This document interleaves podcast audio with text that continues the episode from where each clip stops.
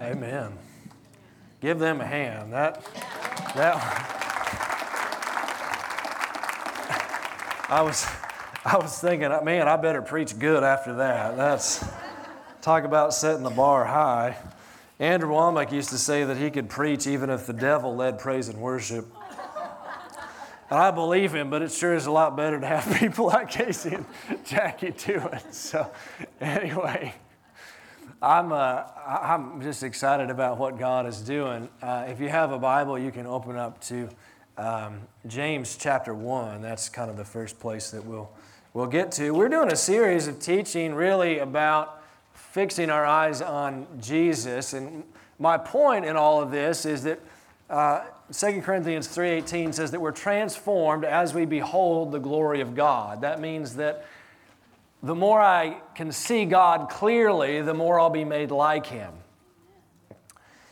And what we've got to do is we've got to shift our gaze from the Old Testament, which was really a shadow, a, a unclear and incomplete picture of who God is, to Jesus, who is the full and complete picture of Jesus. And sometimes people panic when you say things like that because they're like, What are you saying, Pastor? We're just going to tear the Old Testament out of our Bible. No, don't, don't do that. All right, I love the Old Testament. I read the whole Bible every year, okay? But I'm just saying what 2 Corinthians 3 says. And I kept saying this to you, but I thought I ought to read it. It's a little bit hard to read, I think, in the King James. So I'm going to read this to you out of the Passion Translation. The Passion Translation is a paraphrase, it's a new paraphrase.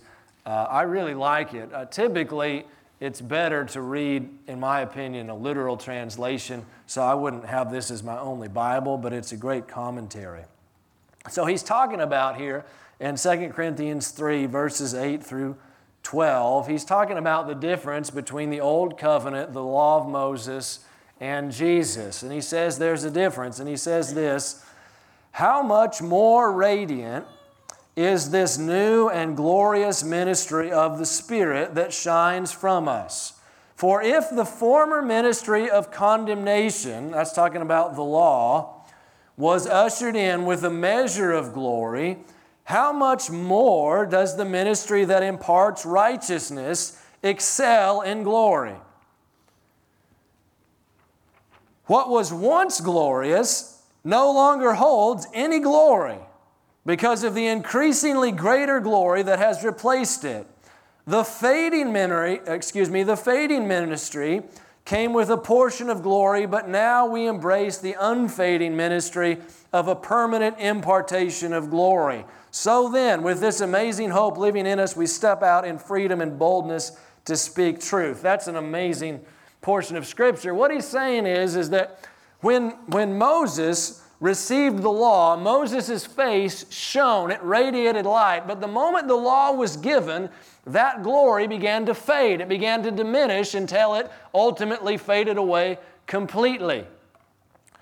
But in Christ, we have a measure of glory that is ever increasing. 2 Corinthians 3.18 once again says that we go from glory to glory. It's ever growing, it's ever increasing. Now, what does all that mean? Glory in the Bible really is talking about the nature and character of God. Exodus 33 teaches us this.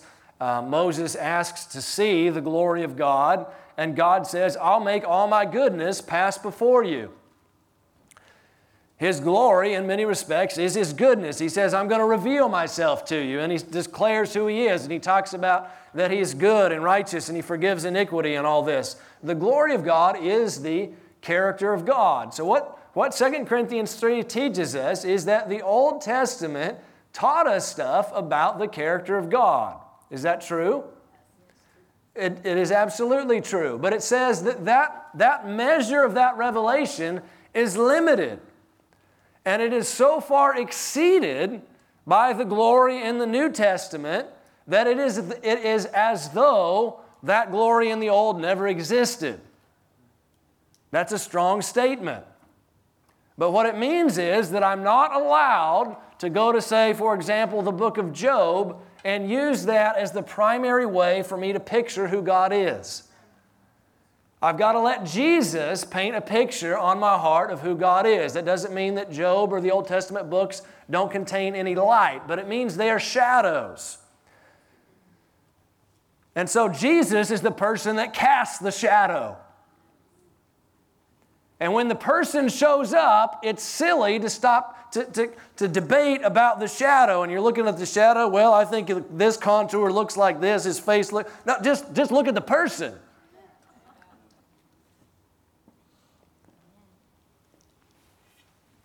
So that's what we're trying to do. We're trying to look at Jesus and see who Jesus is and, and reconcile some of that with, with what went on in the Old Testament. And it's kind of confusing sometimes, and we'll give an example of this. So, what I want to talk to you today specifically is about evil and uh, whether or not God is, is the author of evil.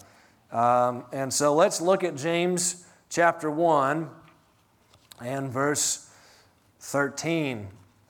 It says, Let no man say when he is tempted, I am tempted by God. For God cannot be tempted with evil, neither does he tempt any man. Everybody see that? But every man is tempted when he is drawn away of his own lust and enticed. When lust therefore has conceived, it brings forth sin, and sin, when it is finished, brings forth death.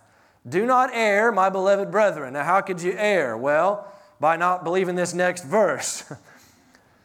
verse 17 Every good and perfect gift is from above and comes down from the Father of lights, with whom is no variableness, neither shadow of turning. What is he saying there?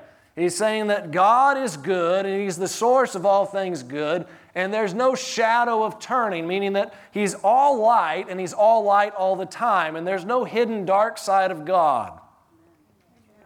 There's no hidden will of God underneath the revealed will of God that somehow might damage you. And he says specifically that he cannot be tempted with evil, neither does he tempt any man. Now, the implication there is that he doesn't tempt anybody with evil. The word for tempt, it means to try or to test or to put through a trial. So, what he's saying here is that God's not going to bring something evil into your life in order to discern how good of a Christian you are. That's what he's saying. He's not going to test you with evil. Well, that, that deserves an amen, okay? So, so that's good news.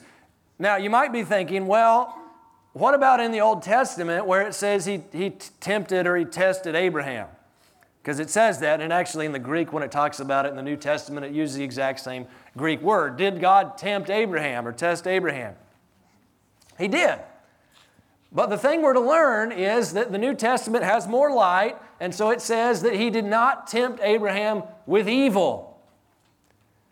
Now, the whole deal with Abraham is another message. It was a very specific thing that had to occur in order to make way for the Messiah. But what we're to learn from Abraham really is this truth God gave Abraham a dream, which was to be the father of many nations. In fact, his own pagan dad prophesied over him that he would be the father of many nations. He named him Abram which means exalted father. This was, this was Abram's destiny, Abraham's destiny from the moment he was born to have a bunch of kids. That was his dream. That might seem like a small dream to you. I know we live in a culture that, that doesn't value kids the way they did back then, but it was, that was how you discerned the blessing of God on your life, was that you had a lot of kids. It was an amazing thing. And that's what you wanted to do. And this was Abraham's destiny, and God gave him this dream, and then God gives him Isaac. And what he asks him to do is put Isaac temporarily up on the altar. What does that teach us? It just teaches us that if God is going to test you, He's not going to test you with anything evil. He's not going to bring some horrible calamity or disease or disaster into your life. What He might do is He might ask you to take a dream that you have and put it on the altar. Now, why would he do that? Well, a couple reasons. One is because it's only safe for me to have dreams that I don't need.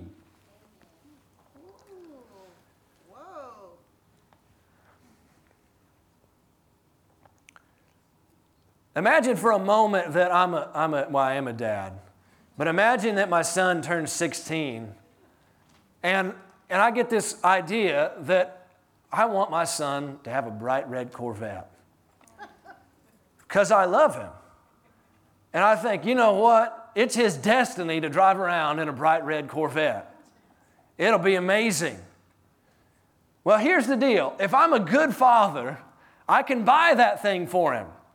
I can have it sitting in the, in the garage, in the driveway. But if I'm really a good dad, I'm not giving it to him when he's 16. You know why? Because it'll kill him.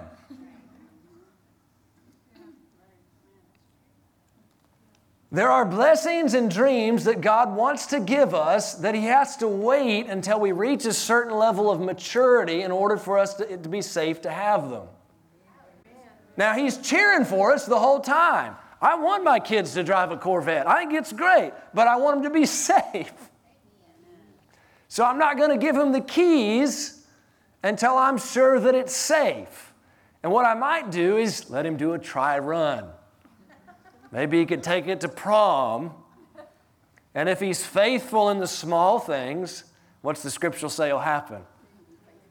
You'll be faithful in that which is much. In my own personal life, here's how this worked, okay? I've wanted to be a, a, pastor. I've known that I've been called to do something like this since I was probably 13 years old. But doing something like this is not safe when you're 13. I'm serious. It wasn't safe for me to do this five years ago. Now you might say, well, does that mean, what about somebody else? Could other people younger than you start church? Sure, they do. I'm saying it wasn't safe for me. And before I ever got to this place where God gave me my dream, which, which really is this church, I actually came to a place where I said, God, I don't need this. For a while, it was part of how I defined my identity. I'm called to the ministry, you know, that's what makes me cool. And then I realized after a while, that's not it. That's not what makes me cool. What, what gives me value, what makes me significant is the fact that my father loves me. And I, I told him, I said, God, I'm so happy in my relationship with you. I don't, need, I don't need to start a church. I don't need to be in the ministry. I love doing what I'm doing. And I put this dream up on the altar. And because I was willing to do that, it became safe for me to have it.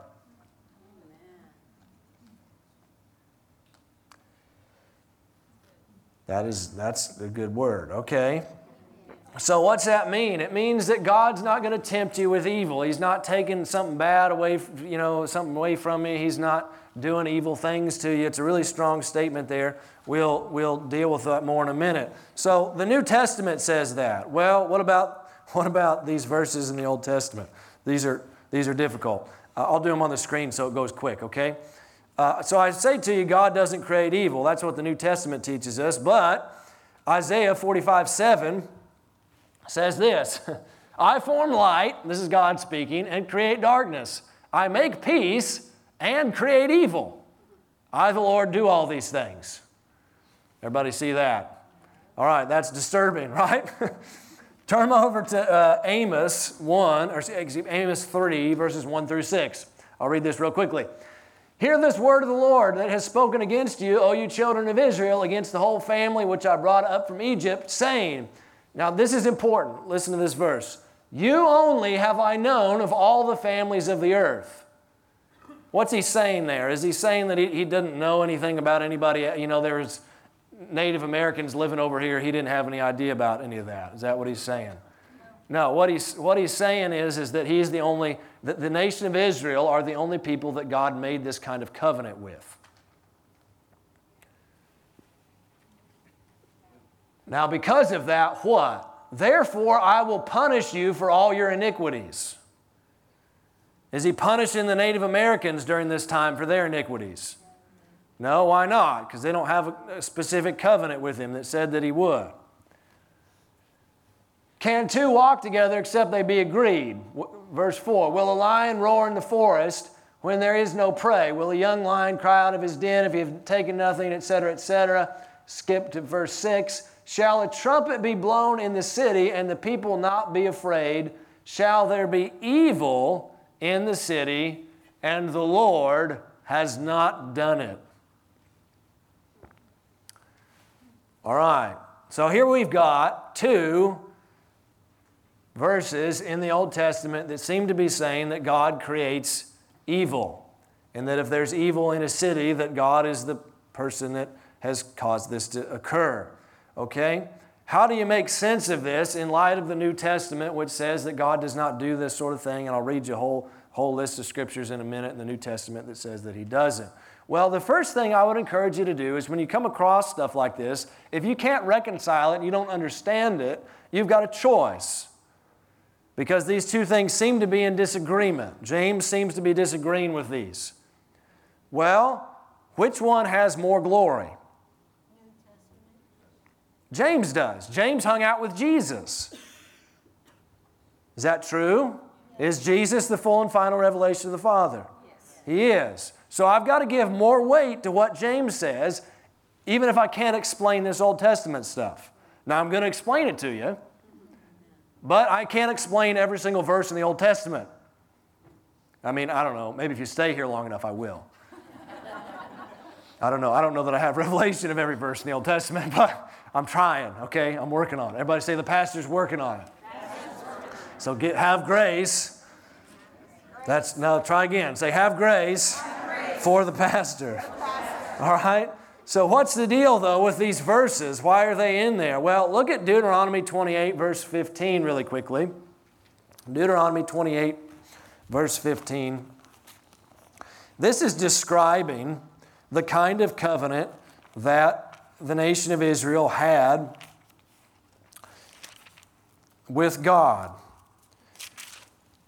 And it says in verse 15, It will come to pass that if you will not hearken unto the voice of the Lord your God to observe to do all his commandments and statutes which I command you this day, that all these curses shall come upon you and overtake you. And then he starts to list a whole bunch of curses. So he says, Look, I'm making a specific agreement with you guys, not with anybody else, but with the nation of Israel. And I'm saying, here's what this agreement looks like. If you don't keep all these things, I'm going to bring curses upon you. Now, what are some of the curses that he's going to bring? Well, let's read verse 35. The Lord shall smite you in the knees and in the legs with a sore botch that cannot be healed from the sole of your foot unto the top of your head. I don't know what that is, but it sounds awful. The word sore there in the Hebrew is the, is the Hebrew word ra. It's the exact same word that is found in Isaiah 45, verse 7, and Amos, uh, where it talks about evil. It's the word for evil. So he says, I'm going to smite you with an evil disease. Skip down to verse 59.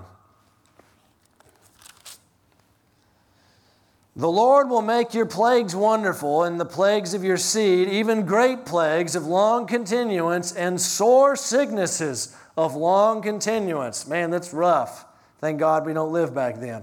Once again, the word sore for sore sicknesses is the Hebrew word ra, R A. It means evil, calamitous, disastrous. And so God is saying there's going to be evil that comes upon you if you don't keep this covenant. Skip over to chapter 30, verse 15. See, I have set before you this day life and good, death and evil. And in another place, he says, therefore, choose what? Life. Life. Let's go back to Deuteronomy 28, verse 49. I'm just showing you all the scripture. And the Lord rooted them out. What am I looking at? Chapter 28. I'm looking at the wrong verse. What did I say? 28 49. The Lord shall bring a nation against you from far, from the edge of the earth, as swift as an eagle flies, a nation whose tongue shall, you shall not be able to understand, a nation of fierce countenance, and so forth. All right. I need you to just think with me a minute, okay? Deuteronomy is the context for the entire rest of the Old Testament. And in Deuteronomy, God enters into a specific contractual agreement with the nation of Israel. And as we've discussed before, the way that covenant looks is different than what God originally offered. God originally offered to make everybody a priest and everybody uh, be part of the royal family of God, and the nation of Israel said no. And then they sinned with the golden calf, and what ends up happening to them is a lesser covenant than what God offered. God offered them what's called a grant covenant, which is where God just gives you stuff, which is the best kind of covenant because you can't earn stuff from God anyway.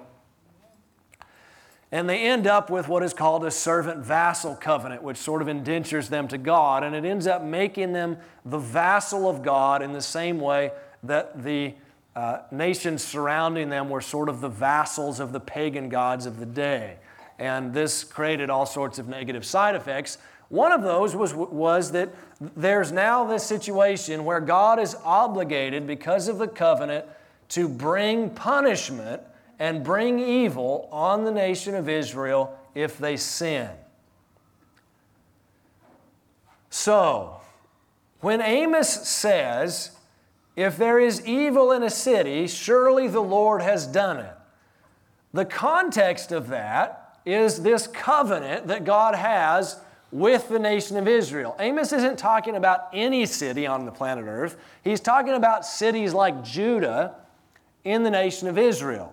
And in Judah, under the law of Moses, if there was evil in the city, it was a punishment from God. Because that's what the contract specified. The exact same thing is true of what Isaiah says. Isaiah, if you read the full context, he's talking about that uh, specifically most of the prophets and most of the minor prophets are about the nation of Babylon coming and destroying Judah. And this is a great evil that occurred. Why did it, did it occur? Well, because God said, I'm making a contract with you. Don't go into idolatry. If you do, then I'll have to bring this nation to kick you out of, of Canaan. Well, they went into idolatry, and God upheld his end of the bargain. So he created this evil in the form of the nation of Babylon, and he brought it against the nation of Judah, and he punished them for sins. How, however, none of these verses are intended in any way to state that God is the source of all evil on the planet or that in any city, if something bad occurs, that that is somehow God's fault. Once again, what, what happened to the nation of Israel is unique in history. No other nation has this kind of written contract with all the, the do's and don'ts and the, and the just punishments and stuff like the people do in, in the nation of Israel. We have a different covenant. Now, the nation of, of the United States has no covenant with God. But all of you, if you're Christians, you have a covenant with God. And what your covenant says is stuff like, I'll have mercy on your unrighteousness. Your sins and iniquities I'll remember no more.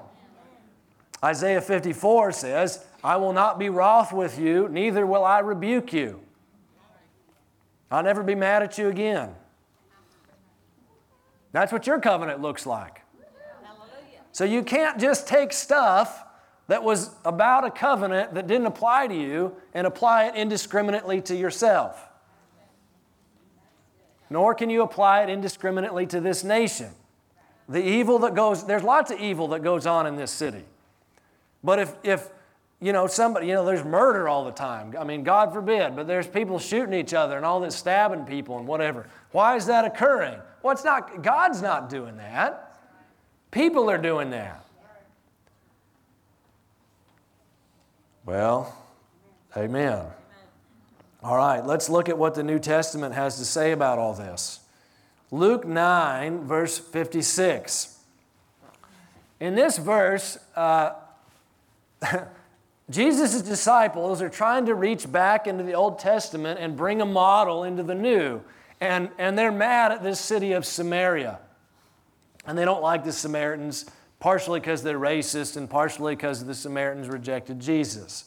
And so what they think is, you know what? Let's just let's just do like Elijah did and let's just burn this whole city to the ground. Let's commit genocide. Jesus, what do you think about that? That sounds great, doesn't it? I mean, you killed lots of people in the Old Testament. What does Jesus say? Whoa, pump the brakes, guys. What's the deal here? For the Son of Man is not come to destroy men's lives, but to what? Save them. Which has greater revelation? The stuff where, where God's expelling the Canaanites or Jesus who's saying, I'm not here to judge or kill people, I'm here to save life? Which has more light? Jesus. Jesus is the full picture. We got to look at Jesus. We got to get our eyes off this other stuff. John 10 10 says, The thief, the devil, and his greatest creation, religion, have come to steal, kill, and destroy. Where is the evil? Where is the stealing and killing and, and destruction coming from in the world that we see around us? From the thief. But I have come. Who's come? Jesus. I, Jesus. The full picture of the Father. I who am God. I have come that you might have Zoe life, that you might have full, blessed, prosperous, successful life, that you might actually be happy. that you might actually not be stressed out all the time, that you might actually calm down a little bit.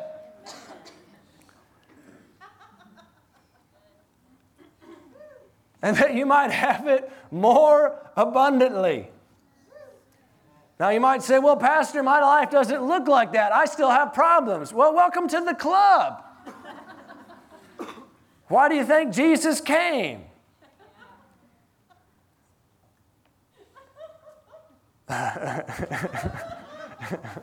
gee, gee, the Christianity is not some magic formula. You, you rub some Christianity on it, it'll fix it. No, it's, it's Jesus is the answer to our problems, but we're all in process. And there's still problems. And Hebrews says that that Jesus has got to reign until everything's under his feet, until death's under his feet, until all sin, until fear's under his feet. He's going to rule until everything that is against Jesus and against love, everything will bow the knee. But Hebrews says, right now we don't see everything under Jesus, but we do see Jesus. What's that mean? It means maybe not everything in my life is perfect yet but I see Jesus. I see where it's headed. Where is Jesus? Where is Jesus? He's on the throne. He's exalted. He's seated in heaven. Where are you headed?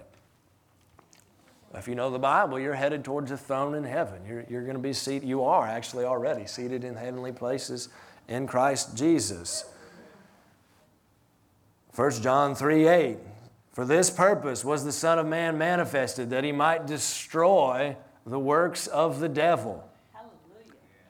Jesus is against the devil. He's against the works of the devil. The other day, Friday night, some nut job called the church, left me a voicemail. Hail Lucifer! He's coming for you. And I thought, praise God, I've been trying to get on the devil's hit list for a while. I must be I must be accomplishing something. I must be doing something right. And I was about to call him back and say, Jesus has a message for you. You're loved. And there's nothing you can do about it. But Molly said, if you call him back, you'll just antagonize him and then he'll call us in the middle of the night.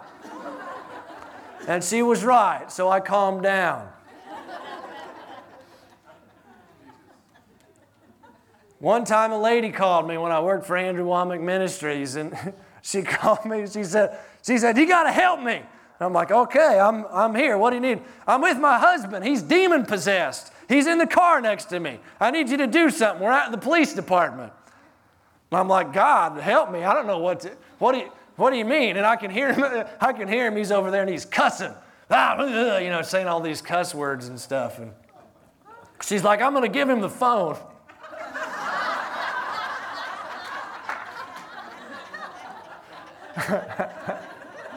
I said, Great.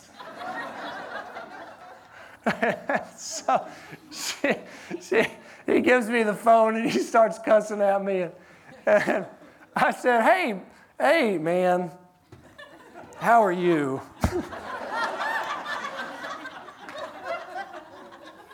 like, I'm here with my wife and I, I hate God and I hate you. And I said, Well, I want you to know I love you. And Jesus loves you. And Jesus isn't mad at you. And you know, you're deceived and you're just, you're, you know, you're high on rage. But you, if you just calm down a little bit, I don't know what I said. It was been years ago. Anyway, I got to the part where I talked. It's, it's, here's a powerful thing. If you want to mess with people, don't just say Jesus loves you. Say I love you. And mean it.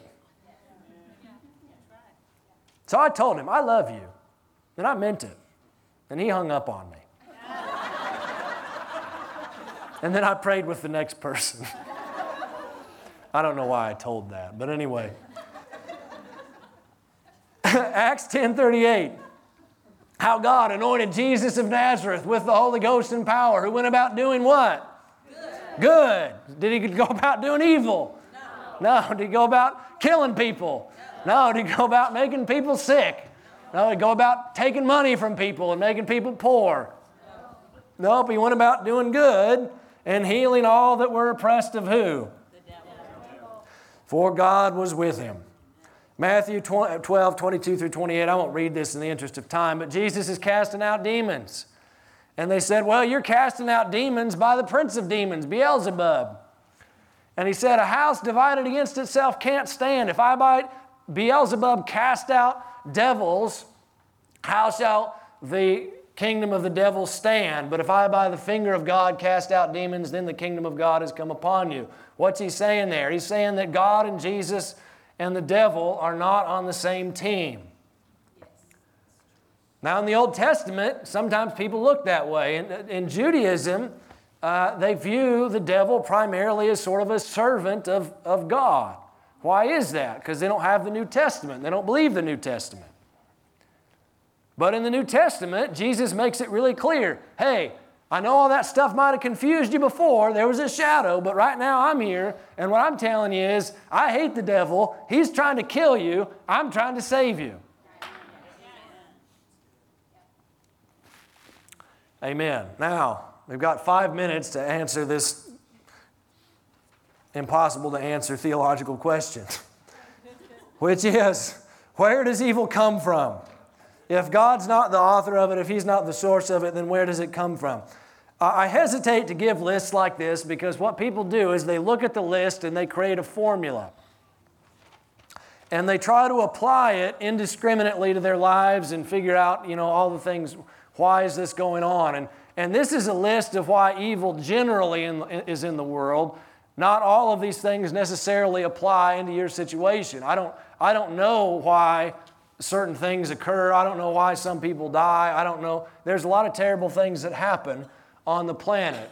And, and we want to use wisdom and, and have some humility and not think that we understand everything because what happens is mostly people have a lot of anxiety about why there's why there's mystery and why there's all this and so they they find a pat answer they find a platitude this is this is difficult preaching. This is why I said the funny stuff earlier. Okay, listen to me. What, what happens is people oversimplify life in order to resolve their own anxiety, which helps you. But then when you take your formula and your oversimplification and you project it on somebody else's problem, you end up doing great harm to them. So don't do that okay? But broadly speaking, where, where does evil come from? Well, James 1:15, we read this earlier, says that people are drawn away of their own lust and enticed by evil. Why is there some evil? Because people make a bad choice. People have free will. You know, you could go, I'm married, I could go commit adultery. God, it's, God does not make the Dallas Cowboy cheerleaders come on the TV to see whether or not you'll look away. All right? He does not tempt people with evil.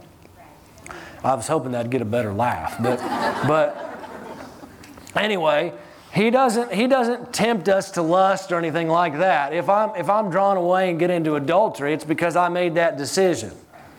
And so that brings great harm to me. So sometimes my own choices create problems for me. Amen. But if I did that, it would also bring great evil into my wife's life and my kid's life who had no part in that. So sometimes there's evil in our lives because of other people's choices that affect us. What do you do about it? Well, you, you forgive them and you go on with Jesus because, because being mad about it can't fix anything. Another reason that we have evil, 1 Peter 5 8 says that the devil goes about like a roaring lion seeking whom he may devour. The devil's real. There are demons. God, the, the devil hates you and he's trying to kill you and steal from you and stuff. So, and, and 1 John 5 19 says that the whole world lies in the power of the wicked one. So there's, there's people and nations and stuff that are influenced by the devil. And, and, you know, I think about North Korea. I mean, that place is, it's darkness. And, and what's happened is, is that the leadership there has made agreement with demonic ways of governance. And so the people there are in great poverty. It's horrific. Does God want that? No. Why, why? And so those the, the leadership there, they've made all these terrible choices that have really damaged the people's lives there. Now, when John wrote that, I believe that the whole world did lie in control of the wicked one. But I don't believe it's true anymore. Because is he in control of your life? It's possible that entire cities and nations can break free of the control of the devil.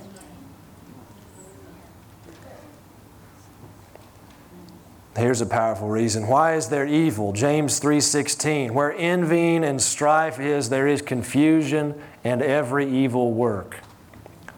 Sometimes there's evil in my life because I have strife with people, particularly with my brothers and sisters in Christ that I'm supposed to have agreement with. Sometimes we have it from a lack of prayer. 1 Timothy 2 2 tells us to pray for our government so that we could live in peace. Peace is shalom, it's the absence of evil. So this is convicts me. I, it, the political system stresses me out, and so sometimes I don't pray about it. You should pray about it. We can't complain about it if we don't pray about it.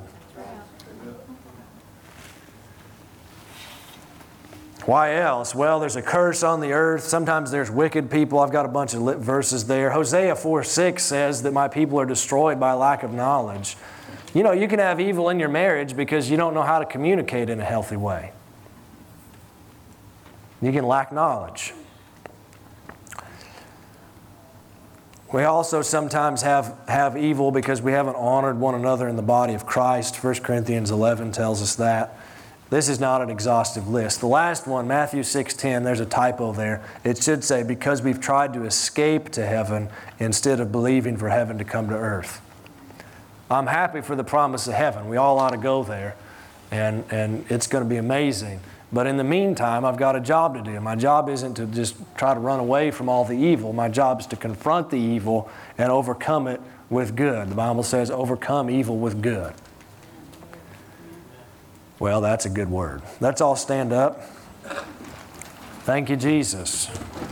Is anybody blessed this morning? Let my prayer team come down here. So there might be evil in your life. You might have a problem. if you're like me, you might have a couple. Sometimes I think I have a problem, and then I call my pastor, and he's like, I have a bigger problem. And then I'm like, oh, I feel better. But anyway, you might have a problem. We want to agree with you. Jesus wants you to help help you overcome the evil. We want to stand with you against it, whatever it is. We love you. We, we just, we're a church in love with Jesus, and we're a church at war with the devil. So, anyway, I'm going to pray for everybody, and then if you need personal prayer, you come down here, we'll agree with you. Father, we love you this morning. We thank you that you're good and you only do good, that you're all light. Lord, let us see you clearly. Let us look away from the confusion that's in our hearts and just peer your glory full in the face. Thank you, Jesus. We just receive this. We receive fresh revelation, depth of understanding of these things. And we bless you and we love you in Jesus' name. Amen.